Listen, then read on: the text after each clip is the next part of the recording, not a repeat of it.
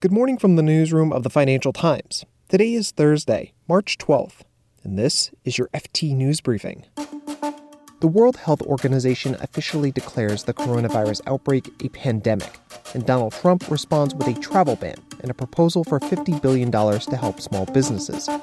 This after the Dow Jones Industrial Average entered bear market territory on Wednesday. Plus, what can we expect from the European Central Bank today, now that its counterparts in the US and the UK have made emergency rate cuts? Martin Arnold will have more from Frankfurt. I'm Marc Filippino, and here's the news you need to start your day. President Trump addressed Americans on Wednesday night, putting forward the most extreme measure the U.S. has seen yet in relation to the coronavirus outbreak. To keep new cases from entering our shores, we will be suspending all travel from Europe to the United States for the next 30 days. The new rules will go into effect Friday at midnight. It seemed that the ban also extended to cargo shipments coming from Europe, but Mr. Trump tweeted about an hour after the address saying that, quote, trade will in no way be affected. Notably, the restrictions would not hit the UK, Ireland, and other countries outside the Schengen Common Visa area. The ban also does not impact U.S. citizens or green card holders. And while the president's economic team continues to negotiate an economic stimulus package with Congress, he laid out a series of proposals to this end last night. Mr. Trump ordered the country's Small Business Administration to provide capital and liquidity to small companies affected by the outbreak. He called on Congress to increase funding for the agency by $50 billion. And he reiterated his request to Congress to enact payroll tax relief. Democrats have slammed the idea, saying it won't help those who need it most. It also received a lukewarm reception from Republicans.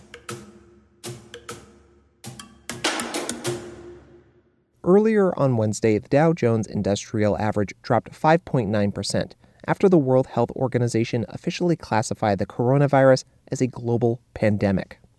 This was a fall of more than 20% from the Dow's high last month. It means the end of the 11 year bull run for the index, which tracks a basket of 30 large American companies. Meanwhile, the broader S&P 500 index closed just short of bear territory. It fell 4.9% on Wednesday. In Asian morning trading after Mr. Trump's address, global stocks sold off sharply, and at the time of this recording, U.S. futures trading pointed to another day of heavy losses on Wall Street. Here's U.S. markets editor Jennifer Ablan.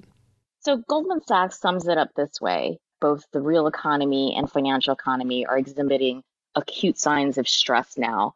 And you can see that not just in the oil markets, in the consumer shares, but also across the board. You're seeing real negative headlines with Italy's lockdown to closures in New York City. Many big companies are asked to work from home, including Google, Morgan Stanley. So all of this put together translates into recessionary risks. So the odds of recessions have jumped as economic contraction is now looking more like a reality instead of something theoretical. And Jen, it's it's been a while since we've been in a bear market. For those who might have forgotten, what is this going to look like in the near term? For those who haven't been in a bear market, that means a lot of selling pressure in these stock markets, a lot of safe haven trades, including cash, treasuries, gold, are going to do really well in this fear driven market. When I say fear driven, I'm talking about when you see headlines such as the death toll from the coronavirus, that tells you the systemic health issues is still clear and present danger.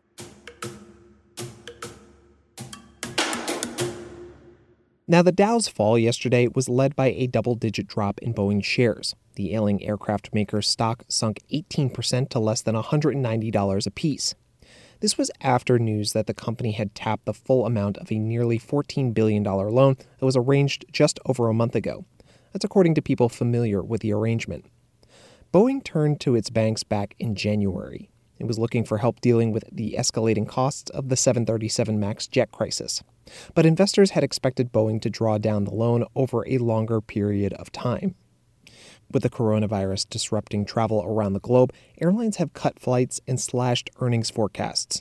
Boeing is bracing for the hit to its business, which could squeeze cash flow.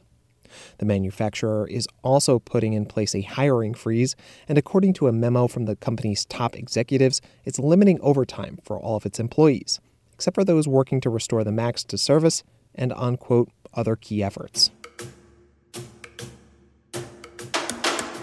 And here's a story you should know more about. In Europe, economists warn that the spread of the virus could push the Eurozone into a recession. European Central Bank President Christine Lagarde has called on leaders to take urgent fiscal action to contain the efforts of the virus. Germany has vowed to do, quote, whatever is necessary. Italy, which is under a nationwide lockdown, upped its spending package to 25 billion euros. Today, Ms. Lagarde and the ECB will meet in the first policy setting meeting since the economic effects of the outbreak started to take shape. The FT's Frankfurt bureau chief, Martin Arnold, explains the three main things they might consider today. One is a likely rate cut. Financial markets are already pricing in a cut in the ECB's main deposit rate to a new record low of minus 0.6%. The second area to watch for is quantitative easing. Now, this is the bond buying program that the ECB has been running for several years and recently restarted, having already bought 2.6 trillion euros, mainly of sovereign corporate bonds. The ECB is currently buying 20 billion bonds a month, and it's expected to increase that probably to 40 billion bonds a month and maybe focusing more on the corporate bond sector because that's where most of the stress is expected to be felt from this disease that is causing so much economic and social turmoil. And if I can highlight a third area to watch for, and this is the most targeted area, the ECB is expected to either expand on the existing program of ultra cheap loans that it provides to banks or to create a parallel program specifically incentivizing banks to lend this money on to small businesses that are affected by the disruption that we're seeing in, in Italy and other countries caused by coronavirus. So, Martin, yesterday the Bank of England made an emergency interest rate cut, and last week the Federal Reserve made a cut of its own. How does this play into how the ECB decides things today? Well, the central banks all watch each other. So all of this increases the pressure on the ECB to come up with a suitably robust package of measures of its own. The Fed cut rates last week by 50 basis points, and it's expected to do so again next week, which the ECB will be aware of. Now, one area where this increases pressure on on the ECB is in exchange rates because the euro has been appreciating against the dollar and other currencies recently, particularly since the, the Fed cut rates. And so central banks say they don't set monetary policy in order to try and influence currency markets. However, if the euro keeps appreciating, that will have a tightening effect on the eurozone economy at the worst possible time when it's already facing predictions of a deep recession. So, cutting interest rates could be a way for the ECB to try and slow the appreciation of the euro. And, Martin, when we talk about the pressure on the ECB, is there this sense that they're going to have to do all the heavy lifting? Or is there some thought that local governments will also try to help shield the economy from the coronavirus outbreak?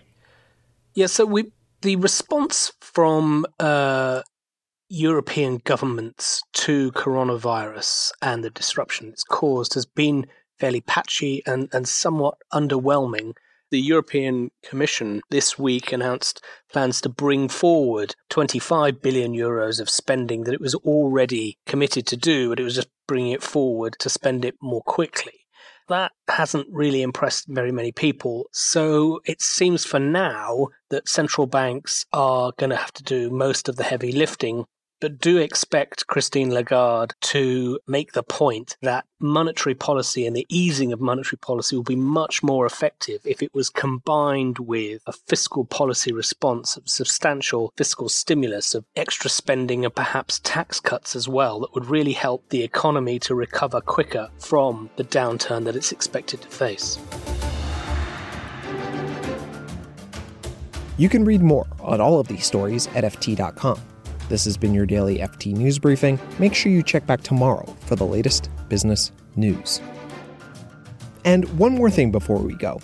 All throughout this week, we've asked you to take a listener survey, and you really, really have showed up. So far, we're up to more than 800 listeners who told us what they love about the briefing and what we can do to make it better. So thank you so much. If you haven't taken the survey, please go to ft.com slash briefing survey and fill it out for a chance to win a pair of Bose Quiet Comfort noise canceling headphones. That's ft.com slash briefing survey.